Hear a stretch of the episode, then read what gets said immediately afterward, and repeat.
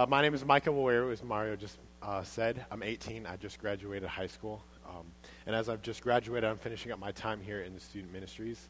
It's been great. I've been attending Village Bible Church Sugar Grove for about four years, just under that. And um, it's been really great to grow deep with people and to develop uh, relationships here at the church. It's been a, God has really blessed me through that. Uh, this morning, we're taking a break from our normal sermon series on spiritual warfare because if you haven't gathered yet, it's Student Ministry Sunday. Um, that's why we are all up here singing and playing, and uh, that's why I get the honor of pr- bringing God's word to you today. So, as a student uh, involved in the student ministries, I hope I'm not stating the obvious when I mention uh, something I've observed in the student ministries, and that's we as students struggle with sin a lot. Um, I myself, as a student, am not immune to this disease. I'm not immune to this sickness. And I use the word disease because that's what sin is. Sin is a disease it's, and it's a sickness. It's an infection with only one cure, and that's the transformation that comes through the gospel. Paul sums up the gospel in 1 Corinthians verses 3, uh, 1 Corinthians chapter 15, verses 3 and 4. He says, For what I received I passed on to you as of first importance, that Christ died for our sins according to the Scripture, that he was buried, and that he was raised again on the third day according to the Scripture. See, everyone who repents of their sins and puts their faith and trust in Jesus will receive eternal life. This is the gospel that can transform our lives. But if you're like me, the gospel is not always central in my life. I often get deviated from the path. I often get distracted from the abundant life that Jesus is coming, calling me to live. I get distracted by my sinful desire, by my selfish ambition. And I'm not living in a way that would be pleasing to God. I'm not living the abundant life that God has called me to live. And this morning, from our passage, I want to share with you three essentials you need to live a gospel centered life. Three essentials you need to live a gospel centered life. This morning, our text is 2 Timothy chapter 2, verses 1 through 10. And as you're turning there, uh, which in your Pew Bible is uh, page 995, let me share with you the background of 2 Timothy. Paul was a prisoner. Paul is the author of 2 Timothy. And as a prisoner in Rome, he wrote his last epistle, 2 Timothy, to Timothy. The date of writing, as best as we can establish, was approximately 66 or 67 AD. A few, few years earlier, before the writing of this, about 64 AD, uh, Nero had ordered the torching and burning of his own capital city of Rome. To escape uh, the atrocity that he had committed, to escape responsibility from this, he blamed this on the Christians and thus had countless Christians tortured and killed. Paul, finds himself in a Roman dungeon with little light to read, read or write by. He has little sanitation, and he has no prospect of relief. Paul would soon find himself executed by Nero after the writing of 2 Timothy. So if you would, please stand with me for the reading of God's word, and then I'll ask God's blessing on our time. 2 Timothy chapter 2, starting in verse 1, says, You then, my child, be strengthened by the grace that is in Christ Jesus. And what you have heard from me in the presence of many witnesses, entrust to faithful men who will also be able to teach others. Share in suffering as a good soldier of Christ Jesus. No soldier gets entangled in civilian pursuits, since his aim is to please the one who enlisted him. An athlete is not crowned unless he is unless he competes according to the rules. It is the hardworking farmer who ought to have the first share of crops. Think about think over what I say, for the Lord will give you understanding in all this. Remember Jesus Christ risen from the dead, the offspring of David, as preached in my gospel, for which I am suffering, bound with chains as a criminal. But God's word is not bound. Therefore I endure everything for the sake of the elect, that they also may obtain salvation that is in Christ Jesus with eternal glory. Let's pray. Father God, I thank you for the opportunity that we have to come here and worship your name freely. Uh, thank you for the opportunity that we have to hear your word proclaimed. And I pray that that's what would happen today, that your word would be preached through me, and that your words would come through and not mine. God, I pray that you be glorified through our service today. And I pray all this in your son's name. Amen. You may be seated. So we have three essentials we need to live a gospel-centered life. Our first essential as we find in verse uh, 1 and 2, is to devote yourself to gospel centered disciple making. We need to devote ourselves to gospel centered disciple making. We see in verses 1 and 2, it is impossible for us to live a gospel centered life in our own power, in our own strength. That's why Paul says to Timothy in verse 1 be strong, be strengthened. The original Greek word for this is enduname, which means strengthen, to strengthen, or to put in uh, strength into something. It means to empower in the same way that electricity empowers our light bulbs or that gas empowers our car. So we're to be strong in the grace that is in Christ Jesus. Paul is saying here that the grace is the catalyst for the action he's about to give to Timothy. See, this isn't something Timothy has done. This isn't a status Timothy has achieved. This is something that has been done to Timothy. When Paul urges to be, uh, Timothy to be strong in light of the grace, he, he's using a passive imperative verb form. The passive voice refers to something that has been done to us and not done by us. Author Jerry Bridges puts it this way Paul's, word be stre- Paul's words, be strengthened, indicate something is to be done to Timothy. He's to be strengthened by something outside of himself. That something is the grace that is in Christ Jesus. This concept is very important that we understand. The word enduname is the same word Paul uses in Philippians chapter 4, verses 13. Verse 13, he says, I can do all things through Christ who strengthens me. Enduname being the active word in that sentence, meaning continually strengthens. So what, what is empowering Timothy? We see in verse 1, Paul says, Be strong in the grace that is in Christ Jesus. What is this grace? As we go deep into the gospel, we experience God's grace. We see that this grace isn't something earned by us, that we, it's not something we can earn, we can work for. This is something that is given to us by Christ's work on the cross. Charles Spurgeon puts it this way Christ has grace without measure in himself, but he hath not retained it for himself. As the reservoir empties itself into the pipes, so hath Christ emptied out his grace for his people. Of his faithfulness we have all received, and grace for grace. He seems only to have in order to dispense to us. He stands like the fountain, always flowing, but only running in order to supply the empty pitchers and thirsty lips which draw nigh unto it. Like a tree, he bears sweet fruit, not to hang on boughs, but to be gathered by those who need. Grace, whether it's work to pardon, to cleanse, to preserve, to strengthen, to enlighten, to quicken, or to restore, is ever to be had from him freely, without price, nor is there one form of the work of grace which he has not bestowed upon his people. You see, at the moment of salvation, we receive the Holy Spirit, and through the Holy Spirit, we are empowered. We're free to draw upon this power because we can draw on it boldly as if it are, is ours, because through Christ, it is ours. A great example of this happens to be superheroes. Now, as a high schooler, I would be embarrassed if I didn't bring up superheroes at some point because I love superheroes, and superheroes are the best. So, many superheroes we see have similar backstories. Um, oftentimes, it's a normal, everyday person going about their own life. When all of a sudden, an event that we would consider to be tragic as normal people, we see this event we're like, that's tragic, happens to this person. But this event gives this person an ability, a will, or a power to fight evil and injustice. For Matthew Murdock, he had acid spilled into his eyes in an accident as a child. And as a result of this accident, he was left blinded. And the acid, while robbing him of his sense of sight, heightened all of his other senses.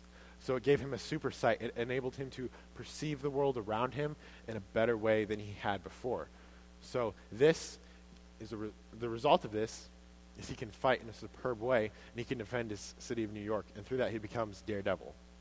Peter Parker was bitten by a spider, and that's not that's not as tragic as losing your sight. I understand, but track with me for a minute. Um, Peter Parker is bitten by a spider, a radioactive spider, and he's given spider-like powers. He's also given heightened senses and uh, reflexes, so he's pretty much indestructible. Peter has had, he has to become someone as a result of this transformation. Thus, we get Spider-Man. Once bitten, Spider-Man undergoes a transformation. He has to become Spider-Man. Peter Parker must transform into Spider Man. He must fulfill himself into Spider Man. One thing about Spider Man is he, he doesn't desire to be a superhero, he doesn't desire to be the savior of New York City. He's just a meek, nerdy kid. This is a similar transformation that we have to go through and that Timothy underwent, and we as believers undergo the moment we're made spiritually alive in Christ. So, what, what are we empowered to do? Verse 1 is pretty clear. I mean, verse 2, excuse me, is pretty clear that we are to make disciples. In verse 2, and links naturally with Timothy's being empowered in grace, enabling him to transmit the precious deposit of things heard, which in this context refers to the gospel. We cannot pass on something we don't possess.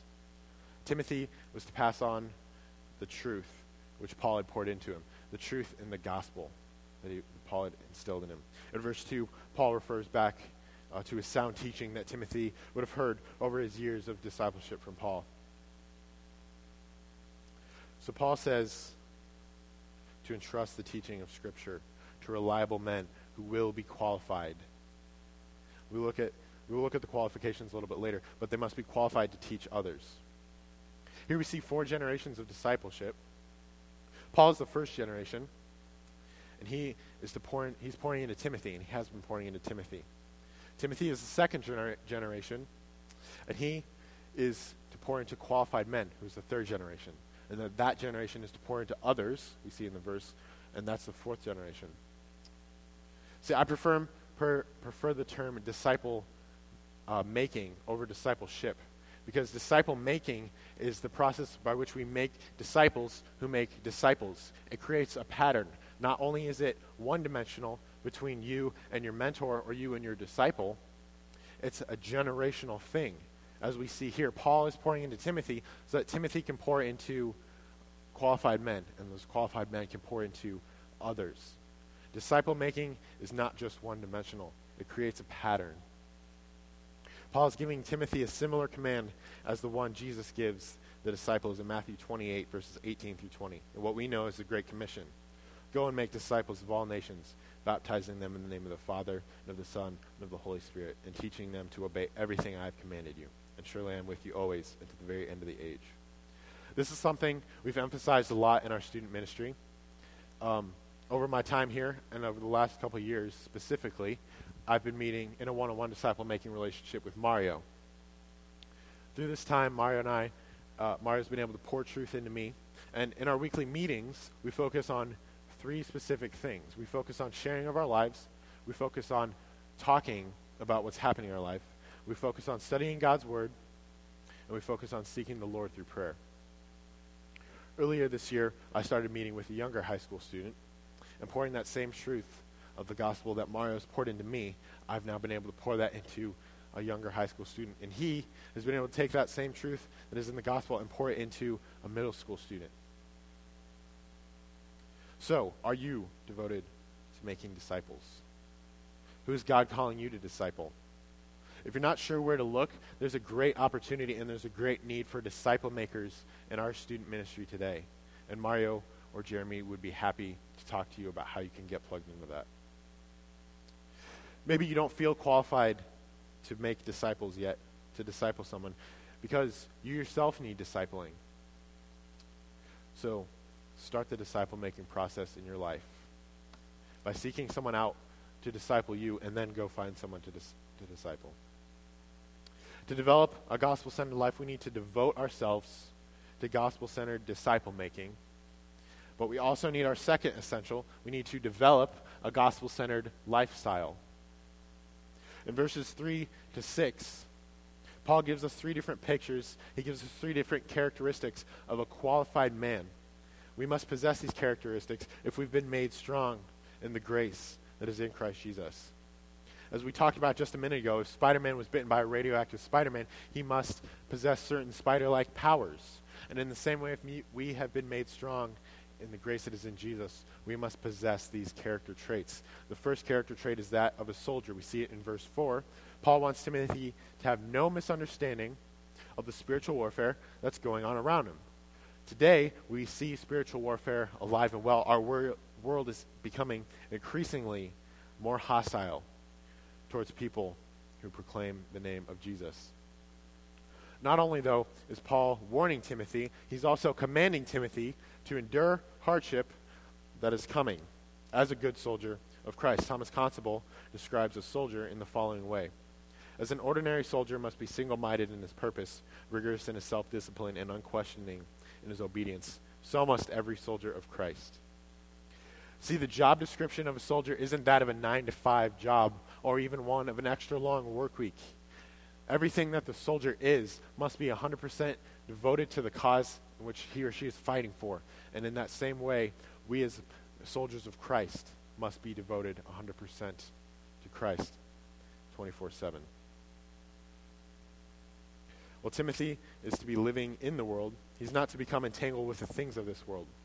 Timothy is not supposed to allow the affairs of this world to interfere with his duty, the fulfillment of his duty to his Lord.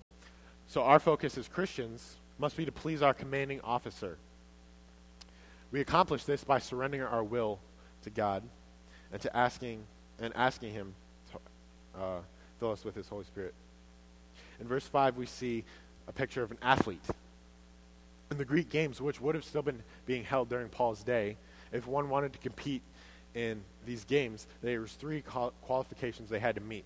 They had to be a true-born Greek, they had to prepare for at least 10 months, and then they had to swear before Zeus that they had done so. And thirdly, they have to compete within a specific rule set for any given event. If an athlete failed to meet any of these qualifications, he was automatically disqualified from the games and would not be allowed to compete. There are comparable parallels to us as Christians. First, we must truly be born again. Second, we must be faithful in study and obedience of God's word, and in self denial and in prayer. And thirdly, we must live according to Christ's divine standards of disciple making discipleship. As Christians, we've met the first standard naturally because that's what it means to be a Christian. We, as a Christian, we are born again. When you're born again, you've bowed your knee in repentance to Jesus You've confessed your sins and you've placed your trust in Jesus alone for the uh, justification of your sins and for, sanct- for your sanctification. The other two requirements, however, are far from natural. They require constant dedication and work. See, we train like athletes not to keep our salvation because our salvation has already been secured in Christ, but we train and compete to bring glory to Christ in response to what Jesus has done for us on the cross. A good spiritual athlete works hard at this goal with one or at this with one goal in mind, and that's the victor's crown. We see in 1 Corinthians chapter 9 verse 25, Paul says everyone who competes in the games goes into strict training. They do it to get a crown that will not last, but we do it to get a crown that will last forever. And in verse 6, our third example is that of a farmer a hard-working farmer. I think one of the characteristics that New Testament farmers and farmers of today share, while the technology may be different, they're still hard-working. That's one of the first words that comes to mind when I hear that somebody is a farmer. They're most likely hardworking. That's the nature of the job. Hardworking in the original language means to toil intensely, to sweat and strain, even to the point of exhaustion if necessary. Farmers often worked alone they definitely didn't have the benefit of soldiers, fellow soldiers, to stand by them. They didn't have the benefit of teammates. And they didn't, surely did not have the benefit of a crowd cheering them on to victory. I think this example should hit closest home to us as believers because this can kind of mirror our uh, lifestyle, out, our life outside of church, outside of Sunday service. See, our daily routine may be unattractive and it may be unrewarding. But no matter what our daily responsibilities require of us, we're told that if we are faithful, God promises us his reward and his blessing. So let me be clear again. Good works have nothing to do with earning our salvation, nor can our salvation in itself be earned.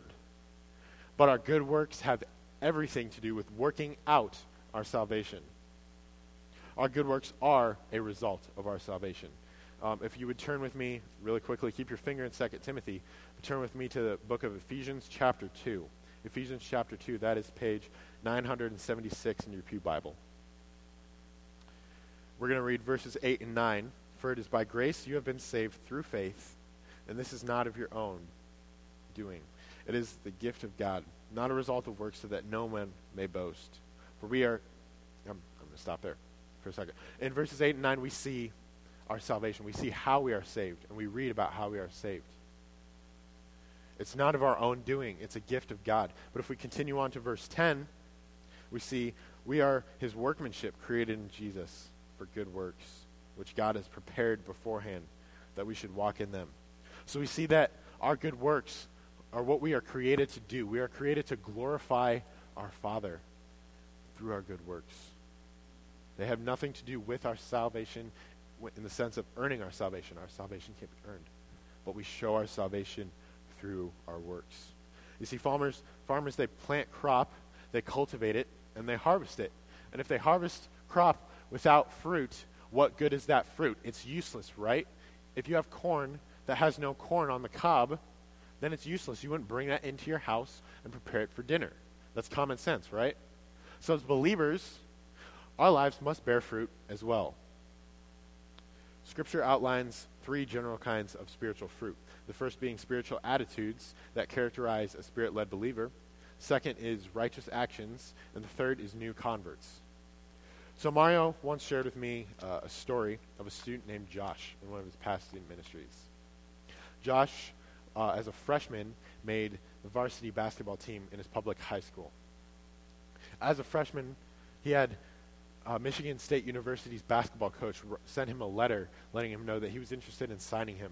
As a freshman, he was talented. During the basketball season, though, his coach decided to instill a Sunday practice which would interfere with Josh's time of worship. So Josh decided to respectfully go to his coach and inform his coach he would not be able to attend the Sunday practice because it, his priority lied with Christ. Josh understood that there would be consequences to this decision. He may even end up having to sit out games or not start games. Josh's coach understood his decision and respected it, but still gave Josh the consequence of not starting Tuesday games. By the time Josh was a senior, he was valedictorian in his class, and in his graduation speech, he shared the gospel with a thousand graduates, faculty, family, and friends. And after college, he went on to serve the Lord in full time ministry as a student ministry pastor. So Paul says in verse 7 we're to reflect on what he has said, we're to think about it, we're to consider it. Paul, uh, reflect doesn't mean to take a mere glance at it. It does not mean, by any means, to sit in your pew and simply take note of it. You are to think about it, meditate on it, consider it. I'll give you an example of someone who has failed in this. That's myself. In my prep for this sermon earlier in the week, I read no commentary. I did not study for the passage. I simply read what, I, what was in the passage and came up with my own thoughts on it. And by Wednesday, Mario had to sit me down and be straight with me in love and say, Micah, you can't preach this sermon. It's awful. You don't understand what you're preaching on. It's okay. You can laugh. It was awful. It truly was. Mario was to the point of even pulling me out of preaching today because I, I didn't study. I didn't do my homework. He asked me, Are you willing to put in the work to understand this passage. If you want, if you actually want to preach on Sunday, you have to put in the work. And I said yes, and consequently, I ended up staying late every night between uh, Wednesday night and today, working on my message. I, it, it involved working on it all day Thursday, not sleeping Thursday night. I slept a little bit, but not a ton. It involved getting up early Friday morning. It meant getting up early Saturday morning so I could come here and practice it. Today, I had to get up at 5.30 and I got here at 6, uh, 6.30 so I could practice my message with Mario. I had to put a lot of work into being ready for this. And Paul says we're to put a lot of work into understanding Scripture, and the Lord will give us insight into all of this. So, are you like a good soldier enduring hardship? Or are you entangled in the affairs of this world? Are you like the athlete? Are you living according to God's word?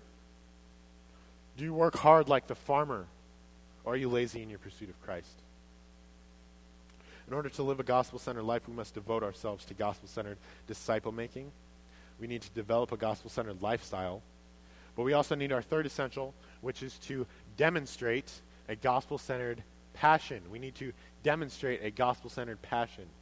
Paul says in verse 8, Remember Jesus Christ raised from the dead. Remember is in the present tense, which means we are to do it now. But as a command, it doesn't only mean we do it now, we are to continue doing it. We're to continue to remember and think about the work that Jesus did for us on the cross. Paul mentions that Jesus has descended from David, and this reminds us of two things. First, not only is Jesus 100% God, he's also 100% man, and we see this in that Jesus descended from David. Second, it also shows us that the God of promises keeps his promises. God fulfilled his promise to David in that and Israel as well, in that the Messiah, who is Jesus Christ, came from the lineage of David and from the tribe of Judah. And he would establish a kingdom that would last forever. For Paul, reflecting on God's promise meant, uh, for Paul, reflecting on God's promise kept to David in the risen Christ reminds him that God will keep his promises to him as he suffers in a prison for the advancement of the gospel. Not only will this promise come true in the depths of Paul's own life, but it will also come true for the sake of the elect, as verse 10 talks about. See, the gospel is Paul's passion. What is your passion? I think of Jim Elliot when I read through this passage. Jim Elliot, if you don't know, was a missionary to Ecuador. He was trying to bring the gospel to unreached people groups in the jungle, and specifically one people group called the Irani people.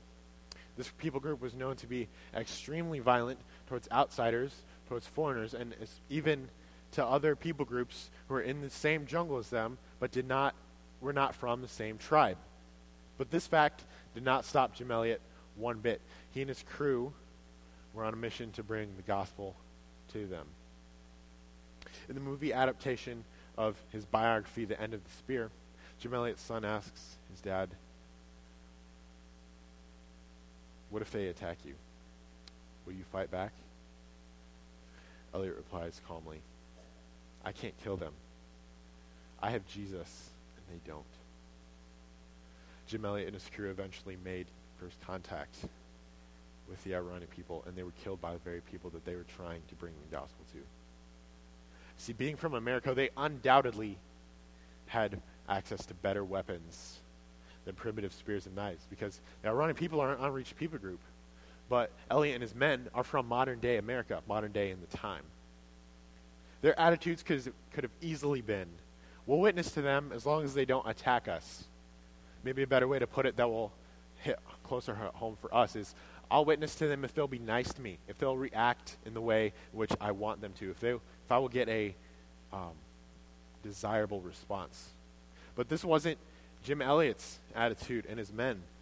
They knew that they had a mission given from Jesus to tell these people about Jesus. And they gave their lives for that purpose, that the men who killed them might have the same life that they received upon salvation. After Jim's death, Elizabeth Elliot, his wife, their daughter, and another one of the missionary sisters, Rachel, moved in with the whole tribe and started to work with them. The love of Jesus Christ was shown through their forgiveness. And through that, they had the opportunity to share the gospel with the entire tribe and bring many of them to a saving relationship with Jesus. You see, Jim Elliot did not know how God was going to use him. He didn't know if he was going to bring the gospel to the Iranian people directly or if he was just a part of God's bigger plan to bring the gospel to the Iranian people. But Jim Elliot knew this I have to tell the world about Jesus, and I'm starting with the Iranian people. And he gave his life for that purpose because of his gospel centered passion. See, if we have a gospel centered passion, your gospel centered passion will be challenged both internally and externally. Internally, we must die to our selfish desires daily, and we must live out the gospel both in our actions of Christ transformed character, but also in words proclaiming Christ. And externally, especially in light of the recent Supreme Court rulings, the day is coming where your passion for the gospel will be tested, just as it was for Paul and for Jim Elliot. So, my question to you today is what is your passion in life? Is the gospel of Jesus your passion, or is it your own desires and pursuits? If your passion is not Jesus Christ and his life changing gospel, ask the Lord to help you make that your passion in life. You see, to live a gospel centered life, we need these three essentials. We need to devote ourselves to gospel centered disciple making. We need to develop a gospel centered lifestyle, but we also need to demonstrate a gospel centered passion.